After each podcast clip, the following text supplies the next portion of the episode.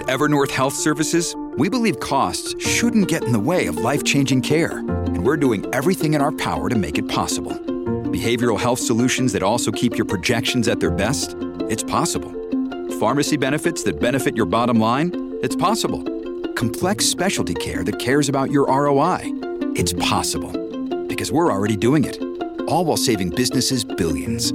That's Wonder made possible. Learn more at evernorth.com/wonder.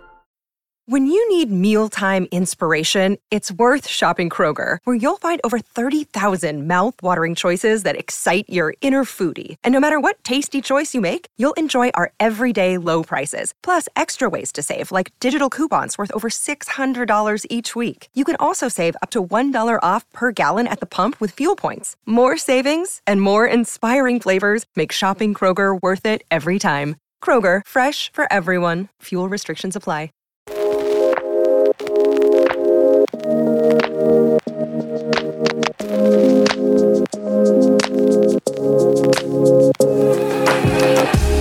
Hey guys, welcome to the Inspire to Fire podcast. My name is Chris, and this podcast is all about inspiring you towards reaching financial independence. This episode is no different. This is episode three of season two. If you are a repeat listener, thank you for joining us. And if you are new to the show, go ahead and subscribe so you don't miss any future episodes. I usually release episodes every Wednesday.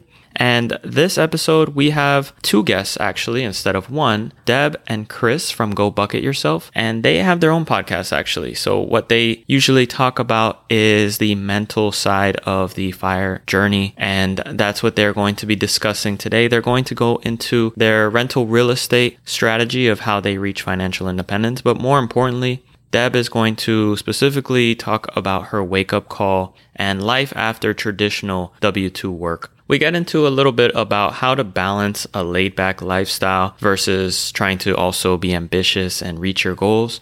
So, what I like about this episode is that it's less technical, so we won't dive into a lot of the numbers like we had in episode two with the millionaire educator, which is great for some aspect of the fire journey. However, at some point, you do have to look at the overall picture, your mental health, and see what really brings happiness. And there's a lot more to it than just the numbers.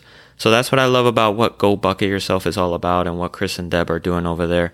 So, real quick, if you are new or a repeat listener, I would love it if you can just help the podcast out. And I have a couple ways that you can do it for free, actually. The first way is go ahead and rate and review the show on Apple Podcasts. The second way is to check out Audible Premium Plus, the free trial, which is in the link below. If you use that link below, you actually get a 30 day free trial as well as one free credit to use towards any premium title. So that can be for Wallet Activism, the book that Tanja Hester wrote in the first episode. It can also be Deb's new book, The Other Side of Perfect, where she discusses overcoming perfectionism and people pleasing in order to reach her authentic self. Either way, whichever book you select, it can be thousands of other books, The Simple Path to Wealth, to uh, Simple Path to Wealth by J.L. Collins, for example, or any nonfiction or fiction book, and you get to keep that book. And after the 30 days, you go ahead and just cancel the free trial. No harm, no foul. So, just a disclaimer it is an affiliate link. I do receive some money for it, but all the money that I receive from it goes straight into my son's investment account, which hopefully will grow and help him in the future when he turns 18. He's only one and a half at this time. So, you'd be doing me a favor and doing yourself a favor as well. So go ahead and check out that link below. It's Audible Premium Plus. Again, free 30 day trial. You just cancel anytime before 30 days, or you can keep it if you enjoy it. And then you also get to keep that free book forever.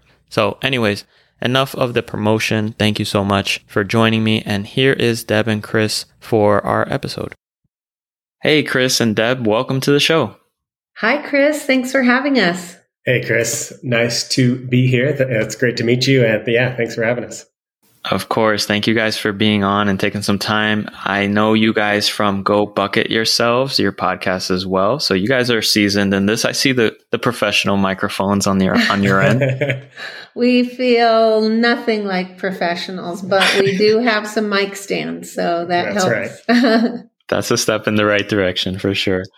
So, if you guys don't mind, I know a lot about you just based off of uh, you know seeing you guys listening to what you you put out constantly. But for anybody who hasn't heard of you, if you can just start off with a little bit about your money story and, and a little bit about your background. Whoever wants to go first. yeah, yeah. usually, anyways, I usually go first, but I was like, well, I need to share the, the time. But anyway, so my money story, um, if we go kind of all the way back, I'm I've been one that has been pretty frugal most of my life. It was easy for me to save and accumulate and kind of take the longer term view even back in the the Halloween days like I would hoard my Halloween candy and try to stretch it all the way through to the next October. Um, so that the kind of accumulating and saving piece um, was something that I was familiar with and maybe one of my superpowers, but uh, it also had its kryptonite. And that kryptonite was I wasn't very good at letting go. And I've kind of always had this limiting belief around money. Like, in order for me to get money, someone else has to lose money. In order, uh, like, I have to win and someone else has to lose. This is mine. And so I've, I've created, even though I've, I've been able to save and accumulate and invest, I had also created um, some unhealthy ways of, of looking at money and dealing with money that I'm now um, trying to, to work on or have been working on for, for actually five, seven, ten years. But that's kind of like the beginning of, of my how Chris dealt with money up until um, then about seven, eight, nine years ago, uh, besides just saving a lot of our paycheck, using that to pay down debt, doing all the kind of safe stuff, we did start investing in rental real estate and got to a point um, where we had enough cash flow income from from our rental real estate that we could both uh, step away from our jobs. So that's kind of it in a nutshell. yeah. So I guess just my little piece of that is I luckily fit in with Chris okay because I never really wanted a lot and I was eager to please. So it was like um, not spending a lot of money worked out okay. We were pretty good at paying off debt and saving. And then I had some health issues pop up in my early 30s, or at least that's when I couldn't ignore them any longer. And I decided I wasn't even sure if I would make it to retirement, right? And so I was working for this like elusive someday retirement, someday, you know, enjoy our time, enjoy our life, the fruits of our labor, and kind of started to understand that uh, living for someday was maybe not the best game plan. And that's when we started rethinking things. I left my job and then we started trying to find a way to build some passive income uh, to have our money kind of work for us rather than the other way around. And that's where the real estate, you know, buy and hold rentals came from. And that played out pretty well in our favor over some time and some sweat equity, elbow grease. Nice, nice, and yeah. So that sounds like uh, it was that that was your wake up call, I guess, Deb. Um, where you know a lot of people go through life struggling to find that happiness and contentment, and again, like you said, they push the goal further and further out, uh, saying one day they yeah. will be happy, and and you seem to say not that we're not doing that anymore. It's going to start today. Yeah, we try. I mean, yeah, that took more time than one day, but slowly there were just like little ahas, you know, like this isn't really maybe the way things should go. How do we want our life to look? How do we actually want to be living our life? Just starting to question small things one one at a time. Right. I'm I'm glad you mentioned that and we're going to dive a little, you know, deeper into that concept, but uh just real quick, Chris, you sound like the uh kid who given the opportunity to delay gratification with the marshmallow test, you would have passed that with flying colors, right? I think so. I've actually um, I've told someone else that, like uh, introducing myself and kind of giving that story. I was like, I think had I been given that test, I probably would have had two marshmallows. yeah. That's so funny because the whole time he was talking and answering your first question, Chris, I was thinking of the marshmallows, and I was like I would. I'm the kid that like ate the whole bag of marshmallows. As soon as I, I love marshmallows still, and I'm 43 years old, so I have to not have marshmallows in my house. So we're complete opposite ends of the spectrum on the marshmallow test for sure. Well, he'll he'll keep duplicating for you for you, and you'll keep eating them. there we go. Hey, right. Chris, are you my duplicator? Yeah, because I hate marshmallows. So I'm glad to give you all my excess marshmallows. So I do want to also discuss that real estate venture or or the fact that real estate was your avenue towards financial independence. Was that your goal starting off? Was that intentional or is that just kind of how things fell into place for you guys? Yeah, so when when we kind of had the wake up call with Deb, Deb's health issue, and I, uh, I guess the fear of staying the same, i.e., the fear of just delaying retirement till our 60s and not knowing what our 30s, the rest of our 30s or our 30s and 40s and beyond were going to look like. Um, that was enough to kind of give me a, a sharp stick to the back that it was like, okay, we, I want to do something different. I want to be more intentional with the time I have. And one way I can do that is if I can buy some more time. And we, I just, I think the idea, since Debbie left her job, and I was like, i have been a budgeting guy for a long, long time. So I watch every dollar, every, every dollar come in, every dollar go out. And I had run the numbers and I was like, I think we can afford for Debbie to leave. But there was just still this whole, we'd been a two income household for like 12, 13 years at that point. So it's just like, how can we take out, you know, a third or a little more than a third of our income and not feel the ramifications? Well, she leaves her job and I'm watching the dollars come in. I'm watching the dollars go out. We're not living off savings. You know, major calamities aren't happening. And I think it just gave me enough confidence that, okay, that it will work out. It all worked out. We made tiny adjustments. Nothing felt all that much different. So then once I got to a point where I was no longer totally in love with my job, because prior to that point, I, I, was pretty dang happy with my job, but uh, we got a new CEO in. It was not the same place that I started with.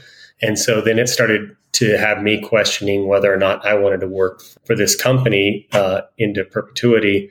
And that answer came back no. And so then I started looking at, well, what do, what would I do to make money? And lots and lots of rabbit holes, but um, a few of the rabbit holes that I could really wrap my head around were real estate. At first, I wanted to do storage sheds because my grandmother had had uh, rentals and she told me all the horror stories. So I was pretty scared to actually own homes with humans in them and toilets. But I thought the idea of owning just big garage doors um, that sounded good. Uh, all that to say, we we went and looked at a few places, but they were at that time I didn't know how to. I didn't have a network. I didn't have the idea of of risk and leverage and everything. So it was pretty hard for me to wrap my head around buying these million dollar assets, but it was easier for me to wrap my head around buying these 60, 70, 80,000 dollar houses we were buying in 2015, 16 here in, in rural Colorado and in Memphis, Tennessee. Those prices have gone up since then, but at that time, yeah, I could wrap my head around that. And then Debbie coached the crap out of me to be like, look, we have always been able to solve our problems. We have always been able to come out to the other side of these things in a better situation. So why not just have some faith and trust? And eventually I got to the point, but uh, yeah. And just to speak a little bit more specifically to the real estate, like why real estate question, mm. we had a limited amount of savings, but we had enough savings that we felt like we could keep some cash aside in case like everything hit the fan and we needed to live for a year on some savings. And then so we had a limited amount of cash after that, and we could look at the 4% rule and see how long it was going to take us to get to the 4% rule by investing in the market, right? Or we could look at what would happen if we used leverage and um, tenants paying down our mortgages and reinvesting that money over and over. And we just saw that we got to this financial independence place a lot faster if we could do it through real estate.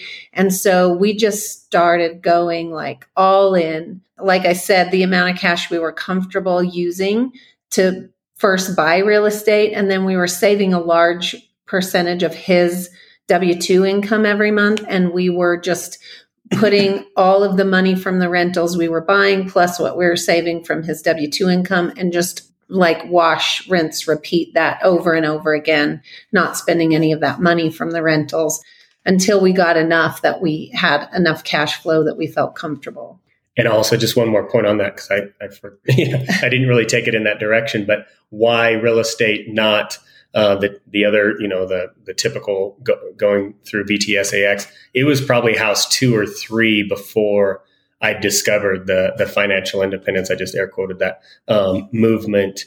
And I'd been listening to Bigger Pockets podcast, and that was pretty much the only podcast in my repertoire, just learning everything I could about Bigger Pockets. But then I started hearing some of these other guests that were also either doing real estate in addition to this other thing. And then, you know, we found out about like JL Collins's simple path to wealth. And it was like, oh, this makes sense. We stayed on the real estate train, but at the same time, anything over an extra that we were using to buy real estate, we we started doing the that mode as well. So we do we've not we're not selling any stock, we're not living off of any of that right now, but we are still kind of practicing that method since we've stopped accumulating uh, properties in 2019.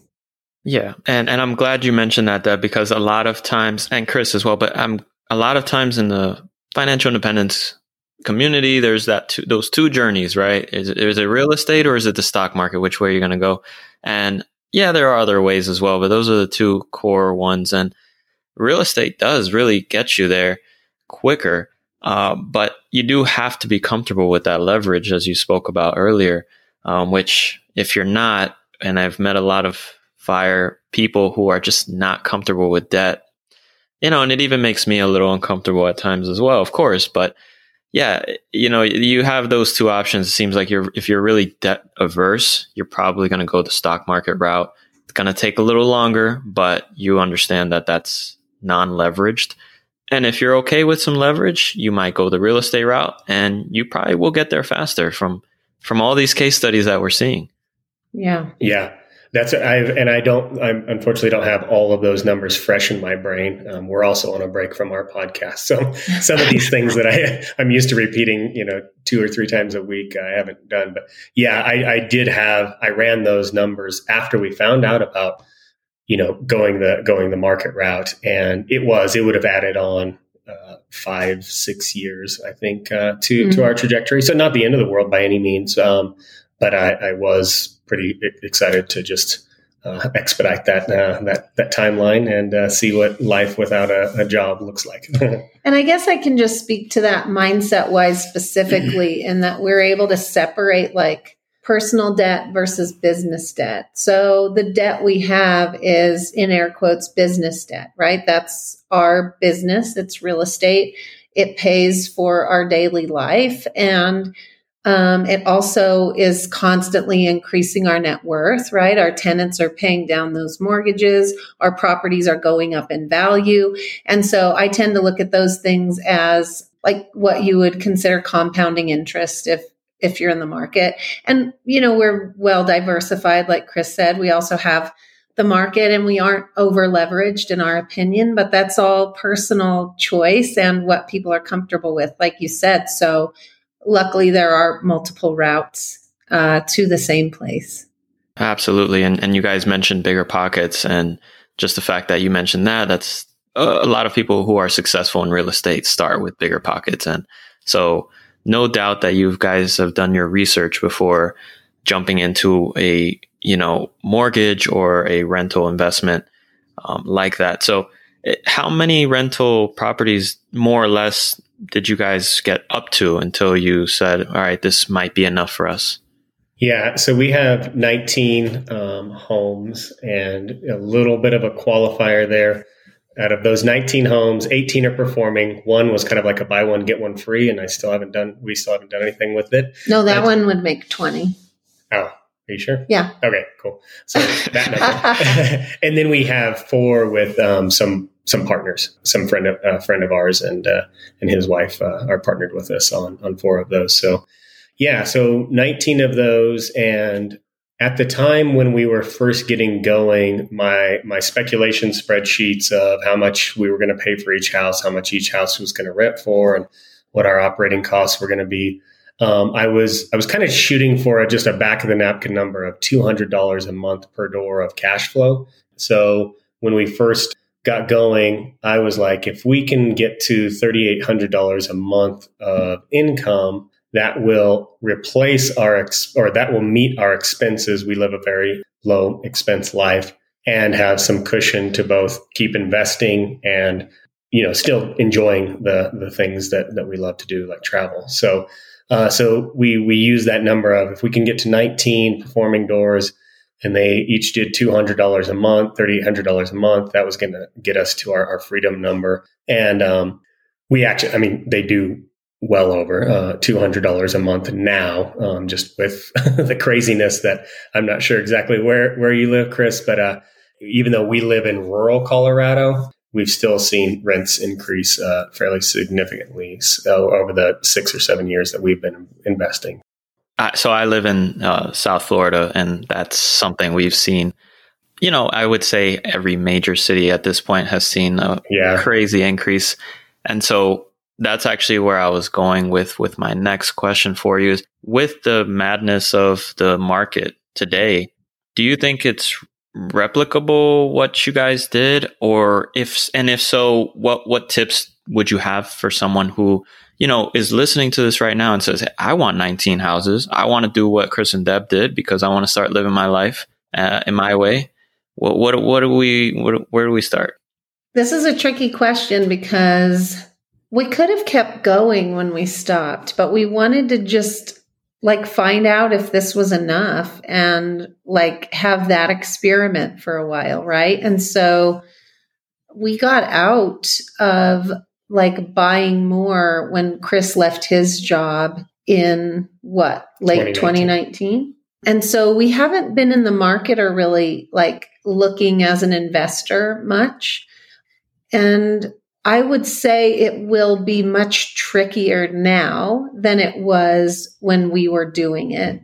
Um, I can see that just from seeing how things are selling where we live. And again, we live in a rural area of Colorado. Colorado is kind of like a, a wanted market, but I think there are a lot of those around the US. That being said, the company we invested with in Memphis is still selling houses. They still have a long investor list. Um, and I think there are still markets out there. We still have friends that are still buying, doing syndications. So I think it's possible. A lot of what made it possible for us was we were investing somewhere else at the same time that we were investing where we live and we were buying properties that no one else wanted, right? They were like ugly ducklings for some reason, and we knew we had to fix them up in some way and make them attractive. And that was a little bit harder than buying a turnkey property. And so I I think those things are still out there. We, we still get mailers and calls and texts every day wanting to buy ours. So people are still out there looking and investing. It's just I think it is harder right now and no one can really foresee the market, but things are going up and going up. So it's definitely for sellers at this point. And I, I, will say this though, like, so when we bought our first place in 2016, I'm listening to Bigger Pockets podcast from 2010 and 11. And I was like, oh my God, like if I could have invested when these guys invested, mm-hmm. like that would have been so easy. Like I could have, instead of buying 19 houses in five years, we could have bought 45 houses, you know, in three years or something like that. So it, I think it's always easy to, um, as you're cruising down the road, listening to this podcast, like, oh yeah, these guys are talking about real estate. Oh, you know, that, that ship has sailed. Oh, I think it's easy to do that, especially if you're scared like I was, especially if it's not comfortable to you like it was for me, or uh, it wasn't comfortable for me to, to get started either. But once we got started, once we started building that network, once we started to go into events and said, I'm a real estate investor, once I started getting on people's mailing lists, the, the deals showed up. It wasn't like if I just sat here reading enough books or listening to enough podcasts, the deals weren't showing up.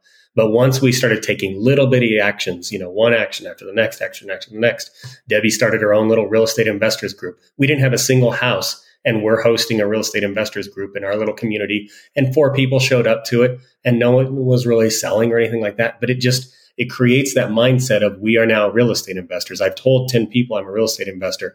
I know three or four real estate agents.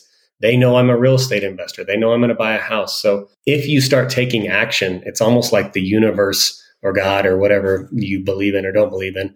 But uh, it's almost like they're like, okay, you said you wanted to do this. Show me. then you show up and it it feeds you a little and then it feeds you a little bit more so yeah it may not you may not be able to replicate exactly what we did in exactly the same markets in exactly the same time frame but you can i think i, I know there's people out there i'm in a, a mastermind with a lot of people that are crushing it right now in real estate. I'm just not one of them. And also i don't want to take over i'm not trying to be the host but like have we seen any property how many times have we said like oh i'm glad i didn't buy that property. I mean we I think we often look at these properties that we passed on or it was before we started investing or we look at how much someone paid for something and we're like are they paying that much?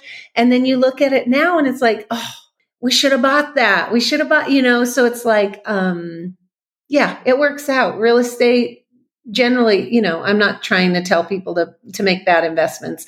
There, and we also tried this little creative thing at the end of last year. I went to costa rica and looked at some property for personal reasons we passed on but it would have the numbers would have worked out. They like, weren't personal reasons. They were they were legit reasons. Like they were going to cost us more than, than we thought right? It was it was going to be like that elbow grease in costa rica and we just didn't want to spend that time in Costa Rica. I'm only saying this because those like the 1% rule still applies there. Oh, yeah. but you have to get a bit creative to find deals you know? So anyway yeah. just a little tidbit there no that's that's perfect that's exactly what i was looking for and and so it, it does sound like that you guys did your homework you had the research and the numbers run on every property pretty much i'm, I'm guessing but it also looks like you guys took the strategy of you're not trying to hit a home run with a property. So you're not trying to get that property that just is a cash cow or, you know, uh, yeah, basically like a, a hole in one type of deal. So you went with $200 cash flow. And it's funny that, you know, you do the first deal. That's probably the hardest one. The second one is a little bit easier. Third one's easier. And as you were mentioning, Deb, it kind of snowballs into each 200 monthly cash flow kind of keeps stacking on each other and you can just pour that into the next investment. So I'm glad you mentioned all of that. And I think that that's a great place for listeners to start is to just learn more about real estate and get involved. And it reminds me of a investment that I wanted to do in 2018 with real estate and I just passed on it. I think I was a little scared basically of the market and I didn't know enough. Um, but that property, I looked back at it and uh, I regret it. It would have it would have been fantastic. Um, you know, four years later. Uh, so yeah, it's kind of like the stock market again in in the same way. You're always looking back and saying, "I wish I would have invested in 2008." Yeah. um, and you're just waiting for those levels, but they're not going to come. So you have to just invest at whatever the market's giving you. Yeah, it, it feels. I, I, see analogies between those those two worlds, and probably other investments too, just that I'm not familiar with. But uh, you know, it's it's just taking those little little actions, whether it's dollar cost averaging fifty dollars a month into your Roth IRA, or or getting started with your your 401k, because the same thing can apply. Like I've heard so many people say, like I don't know how I'd get started. I don't know how I'd scrape an extra twenty five dollars to get going with my retirement accounts, you know, either through their company sponsored 401k or, or whatever. And it's, it's the same concept, you know, you, until you scrape that first $25 together and put it to, in your Roth IRA. And then until you get that $50 and that 75, until you do that, it just seems either impossible or improbable, or you just, you can list off a hundred reasons why you shouldn't until, you know, you start to really take those actions and see some of it. And, you know, fortunately, we were able to get, um, I think, four or five properties within the first 12 months. And they were doing maybe $200, $250 a month of cash flow at that time. So it was almost like I got a $1,000 a month raise um, at my job. Like, here's another $1,000 a month. But we weren't using that money to upgrade our lifestyle. We're just using it to buy more properties. Uh, then got me another raise or got us another raise. And so once you start seeing some of that action, then it, it becomes you know it becomes a lot easier to just have have faith in in the, in the numbers and knowing that there will be bad times ahead. Um, but hopefully, you're a pretty good problem solver and you'll you'll solve it because I see a lot of people solving some much bigger problems than these day in and day out. So I think as humans, we're pretty resilient to do that. Yeah, it sounds like you guys were using a lot of things that are fu- um, fundamental in the fire community, which would be a bit of frugal living, a bit of uh, resisting lifestyle inflation, uh, a bit of trying to earn a little bit more on the income side, and a bit of investing. So you kind of did a little bit of all that and put it together, and uh, it worked out, like you said. So I did want to talk a little bit now about PostFi. Once it worked out, once you guys got to that uh, point, and you know, you you guys, when did you start Go Bucket yourself? I would say post-fi is probably our favorite topic because it's surprising what comes post-fi. Mm-hmm. We started Go Bucket Yourself when you left, right? Yeah. So Chris left his job late 2018. No, November 2019. So, like right before the pandemic. Uh, at the beginning of 2020, we went to Mexico for almost a month to like kick it off. And we started the podcast there, right? Yep. Um, and so mostly we've been go bucketing ourselves through the pandemic, I guess. Yeah. yeah. Nice. Um, can you maybe share a story or two of um, what you guys have done with, uh, you know, the whole go bucket yourself? I know you, you're big into hiking and just really quickly, I'm from Florida, so there's not a lot of mountains to hike on here. Yeah. Um, but I did go visit a friend in West Virginia and we did the uh, a trail on like an Appalachian mountain. I'm not. Oh yeah. Uh, I think it's called New Gorge River or something like that. Fantastic. So I wish I could hike more, but I live through you guys when I hear your stories about hiking. oh, yeah. You. So so yeah, some of the kind of adventurous things that that we've done. I've I've hiked three years now, um, a significant uh, mileage on trails. So, like uh, 2020, I did about 600 miles on the Continental Divide Trail. Uh, last year, I did about 800 miles on the Arizona Trail, and then this year, I did about 400 miles on the Pacific Crest Trail. So, I've I've kind of fallen in love with seasonal spring backpacking in the desert. Uh, so that's what I've been doing that I wouldn't have been able to do in a normal, you know, job. Because each of those were at least 30 to 53 days of, of me going out, sleeping in a tent, pooping in the woods, um, that kind of stuff. So, uh, so that, that's really um, been some, some kind of like out of the ordinary items that I've, I've taken from my bucket list and, and checked off. And then Deb went to a surf camp. Yeah. So for me, adventure isn't quite like living with all my stuff on my back for months. And I, I can do that for a few days, but I like a real bathroom after about three days. So uh, I do uh, appreciate learning to surf. I really like the ocean. Um, so a lot of adventure is about that for me. I, we do these trail runs every year that I like. I really like the mountains and hiking. I just don't want to do it for a month straight. But the whole idea of go bucket yourself is more of like your personal legend, right? Everyone's like bucket list life is different for them. So it doesn't even necessarily involve uh, pooping in the woods, obviously, or learning to yeah. surf. It's just more about designing your life and living your days in a way that is ultimately like what you're here on earth to do, like getting very clear about that. And then designing your life around that so that you're not living for someday, you're actually living today, right? That's the whole idea of it.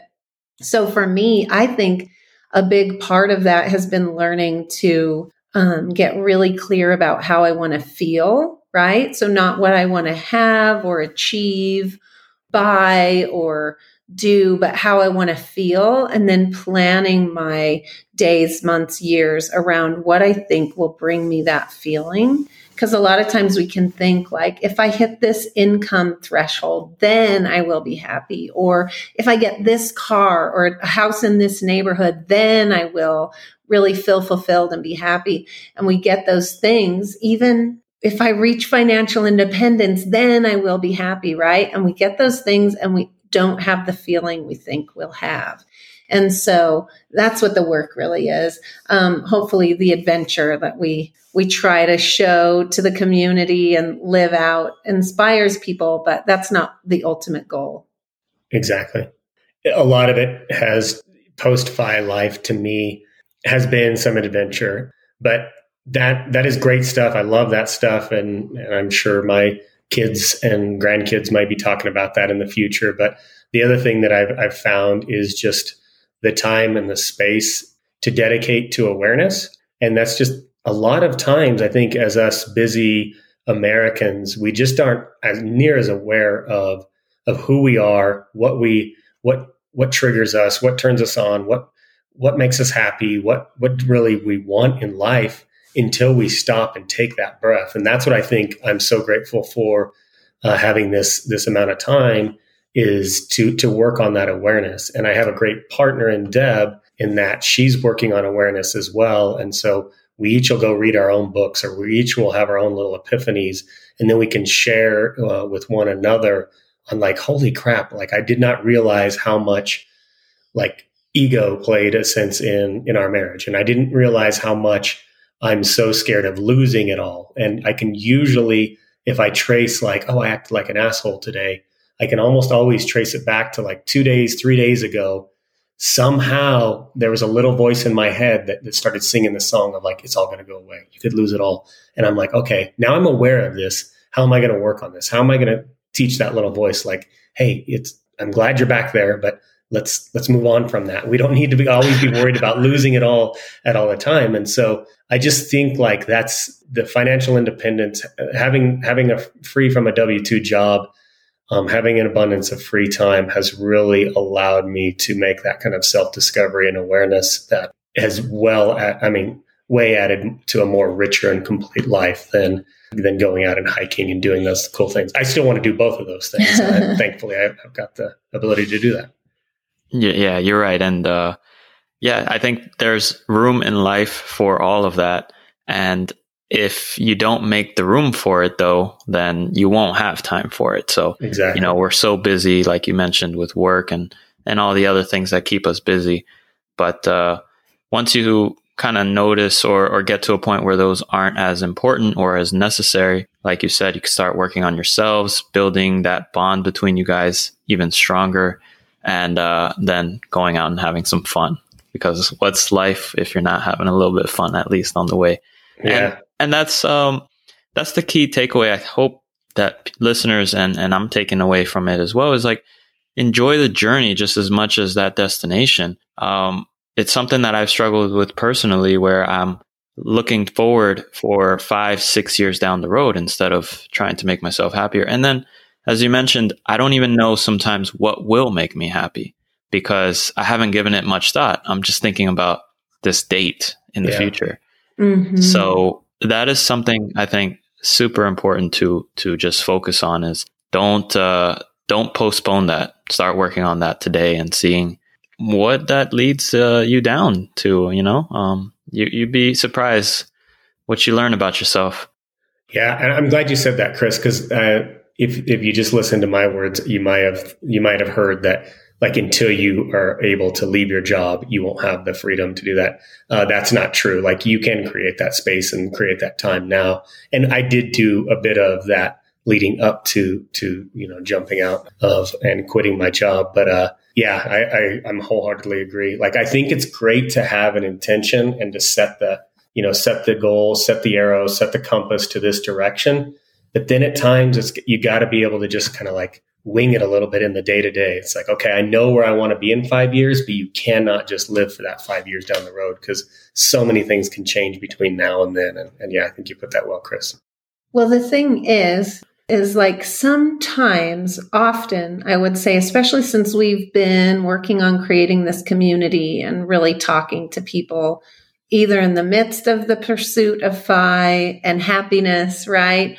or after it. Those things we set our intention on in the future are not from that place of awareness or consciousness. They're like recycled from what our family told us we would want or society tells us what's fulfilling and will make us happy. And so we just work for those and we don't realize that that's not our own actual internal desire or need or something that's actually aligned with our own authentic like purpose for being here. So we work so hard for five, six years down the road, as you said, Chris. Uh, we're so busy that whole time that we don't have the time or energy to just slow down and ask ourselves those questions like, what do I need? What do I want? Is this actually what I need and want? Will this give me the feeling that I want to feel? And so we work really hard. We are high achievers. We get these things and then we go, ah, if this isn't making me happy, what will make me happy? You know? And so, right. yeah, as you said, like that comes a little bit each day at a time with a little bit of clarity, like just slowing down, making more intentional steps. Um, yeah, just that word busy, that's got to go away somehow in our society. We've got to slow down and give ourselves time to really understand and process what is truly meant for us. I, I agree. And uh, the word laziness needs to not have a negative connotation, I think. Um, I mean, I know I've felt a little guilty before. Now I don't mind, but before, when I would take a nap during the day, I would say to myself, "What am I doing? I'm mm-hmm. not being productive at all." Um, but nowadays, I take a nap and it feels great, and there's no guilt at all. Yeah, you're in good company. Good company. John F. Kennedy, Winston Churchill, they were all that because I, I too suffered from that. Where I was like, yeah. Anyways, well, we're we're I believe like like you said, Deb, we're type A personalities where we're very passionate, where we have a lot of ambition. I don't think we would have reached or or strived for financial independence if we didn't have that ambition. So part of that is good, but then how do you switch that off and try to enjoy or maybe live a more laid back lifestyle? Um, have you guys dealt with that or, or struggled with that in any way uh, post FI? Certainly, I think so. I mean, it does help to just um, slow down and think of like what your ideal day would be. But for me, at first, slowing down meant that I did have all of this time and energy. And finally, a lot of stuff I had never dealt with came to the surface. And so it is a privilege, right? It gave me the time to be able to really deal with that and work through that. I self published a book in relation to that. And I had the time to do that because of of being able to step away from my job. Um, Chris has had other troubles come up for sure. Yeah, so it's not like this destination that solves all of the problems, right? It's like if the problems exist on the way there, they will still be there when you get there. Now there is a bit more time and space to deal with them if you choose to. I don't know. Did I answer your question? I'm not sure. No, I think I think you did. I think it's uh, about being aware, as you mentioned, and just trying to uh, live intentionally a more laid back lifestyle. So yeah, thinking about what your day looks like is key, and um, yeah, embracing some of that laziness and that nap nap style life. I I I mean, as a guy that spends a lot of time outdoors, I just love nature, and I, the more cues I take from nature, the more I feel like the effing answer is right there in front of us all along. Like mimic nature. Like this is what we've been doing for a while. And so that's kind of how I structure I've been structuring my life. And when I when I stick with that structure, it works well. So like I kind of have a winter where I don't do as much. I take more time for reading, more time for resting, more time for getting together with family and all of that. Then comes spring and summer, like I get pretty pretty excited. Like I want to go move my body after having that that big rest. And I like to go. Uh, that's when I when when we sign up to go do our, our outdoor runs, and that's when I usually go off and and do a big hiking or then go out climbing and, and things of that nature. And then um, you know, fall is anyway. So just mimic nature. I I honestly get up with the sun and go to bed with the sun as as the year goes on. So in the summer, you know, I get up kind of early and I go to bed still early compared to most Americans. But in the winter, I go to bed way earlier than most Americans where people are like, you're in bed at eight o'clock. I'm in bed at eight o'clock. And I feel or amazing. before, let's be honest. Yeah, sometimes yes. Uh, I'm glad you like sort of summarize that back to me, Chris, because it reminds me that when I left my job, before I really understood myself a little better, my life a little better. I filled up my days really quickly and all of a sudden I was busy again and I was doing all of these things that other people wanted me to do and I was still using that word like busy, busy, busy all the time. And so I really had to unwrap that and like untangle myself from these commitments I made and learn how to say no and then learn how to just like tap into my curiosity and my own intuition in moving forward with what would be better aligned to what was meant for me. Uh, you know, like we like to say, like, it's good work, it's somebody's work, but it's not my work. And there's all kinds of those things out there. Um, all kinds of people will ask you to do all kinds of things. It doesn't mean that it's meant for you necessarily. And so when Chris left his job, it was much later than when I left mine. And we made sure he had something to sort of go toward when he left his job to maybe avoid a deep dark hole. It's not that there's totally avoiding them. So that's why we started Go Bucket Yourself. Uh, he had that that to look forward to, that to sort of intentionally fill up his days. But I do see it a lot with my some of my five friends, my mastermind a little bit that it's scary to stop and slow down and sort of be in this chatter of our mind and not feel like we um, our ego doesn't have like this thing of like this is my achievement this is what i do this is who i am. And so some of them go back to work or go back to filling up their days which is okay if that's the path that's meant for them but that can be scary and hard to figure out. So it is good to do a little planning um, have a little foresight about it for sure. Right. And and um, yeah, I just want to make sure it's clear that I think financial independence doesn't have to be one size fits all for, for everyone. It can be whatever you make of it. So if you decide, or myself, I decide I don't want to be completely financially independent, or I might be, but I just decide to like a work optional lifestyle. Mm-hmm. That is okay. And that's something I've actually considered because I tend to find that I like a new challenge every once in a while. My, my brain gets a little little bored of of the same routine. So I I do like the challenge of learning something new.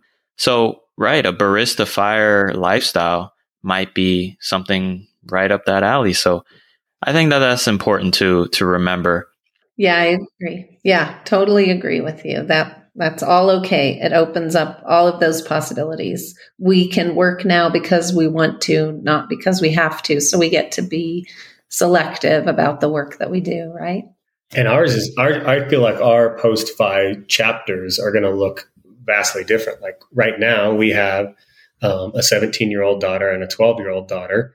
And so our post FI life with, you know, older kids looks like this. And then it'll look a little bit different um, in a couple more years and a little bit di- more different after that.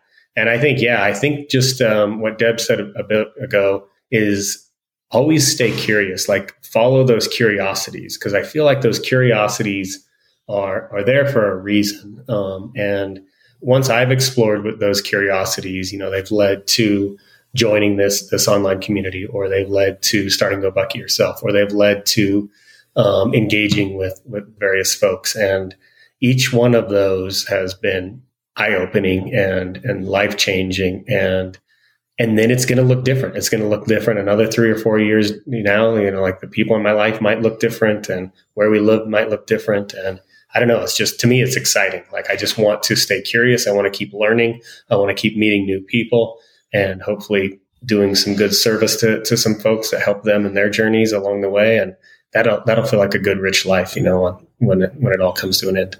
Deb, you're looking at Chris like complete agreement. You Love yeah. all the words that are coming out of his mouth. oh, that's nice. Did you know I was looking at you like that, Chris? I could see it. oh, that's funny. Well, thank you guys for joining and, and taking the time to share your thoughts. I mean, you have a wonderful podcast. I hope you guys keep that going after your small break.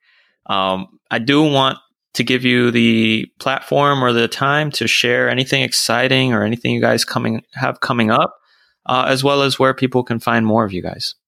Thank you so much for that. Um, we actually are planning our first event in the beautiful Colorado men- mountains that'll have Um, we haven't talked a lot about it yet, but it'll have some adventure, like some deep rest and some really deep inner work moving into some life design, whether it's pre FI or post FI. Um, so that's our really big work we're doing right now, prepping for that, getting ready to launch and release. I do have a book out there. You can go find it anywhere books are sold online or go to gobucketyourself.com forward slash books, I believe, still. Yeah. The book title is The Other Side of Perfect. The, the Other Side of Perfect. Um, if you want to get in touch with me, the best way is probably on Instagram. It's imperfectprogress.me. So that's I am perfectprogress.me or Chris. Yeah, I'm at Bucket Yourself. But yeah, you can just go to our website, gobucketyourself.com. We are getting ready to, to release our season four um, after take well so we're today's june 2nd when we're recording so i'm not sure when it'll come out but uh, later on in june we'll do that and then uh, we're actually going to be talking at camp fi rocky mountain do you ever go to camp fi chris no that's definitely something on my bucket list yeah ah. yeah it's it's so I, anyways uh, I we really love it. Um, we've been to a few. This will be our first time speaking, but we're going to Camp Fi Rocky Mountain, and then, like Deb said, we got our our fall retreat um, on the books, and that's like in the spring summer season right now like that's what we're we're kind of in that that action mode taking action and and I got my my planner out and all my days you know have uh, and it's funny like one of the first things I bought myself after uh, leaving work was to have a daily planner because I just knew if I didn't have someone else dictating my days um, I needed to kind of have an intention and a plan. Otherwise things could get a little wonky. So yeah that's go go bucketyourself.com you can find a lot about us uh, there if you'd like yeah, but we're here to help. So anyone should Absolutely. reach out. And it'd be cool to see people in person after all of this time that we haven't seen people in person. So Camp FI Rocky Mountain Week Two, as far as I know, still isn't sold out. And that's where we'll be speaking. And then our event will be later in the year, in the fall, in October. So that would be amazing. And Chris, maybe someday you'll be speaking at a Camp FI also. yeah, the one down in Florida. Yes, you bring bring Camp FI to Florida, and I will definitely be there. Um, All right, and, cool. and yeah, we gotta. I gotta find some time also to maybe poop in the woods somewhere. yeah, yeah. You got a new you got a newborn, right? Or yes, yes. He's uh one and a half now. Oh, okay, okay. Um, so yeah, we could take I could take him with me, and we'll we'll both poop in the woods. It'll be yeah. great. It's, a, it's another experience. yeah. Well, thank you guys so much again for joining the show, and um, yeah, hope to see you guys again in the future. Thank you. Thank you so much. All right. What a great show. I hope you guys would agree. Thank you, Deb and Chris, for joining and sharing your story. I want to encourage everybody to check out their show. It's Go Bucket Yourself. And I'm going to put a link to their show in the description below, as well as all the other resources that we spoke about. Again, I hope you learned something from this episode. And if you did, go ahead and share it with somebody that you know that might be interested in this part of financial independence. Also, again, if you can support the show, I'd love it if you can subscribe, leave a review, and go ahead and check out that Audible Premium Plus offer in the description below. Again, it's 30 days free trial. You get to keep the free book that you choose, and it's a pretty good deal. And I think it's a limited time offer, so go ahead and take advantage. Anyways, guys, thank you so much for joining again. And the next episode airs in about a week, so subscribe and stay tuned. Until next time.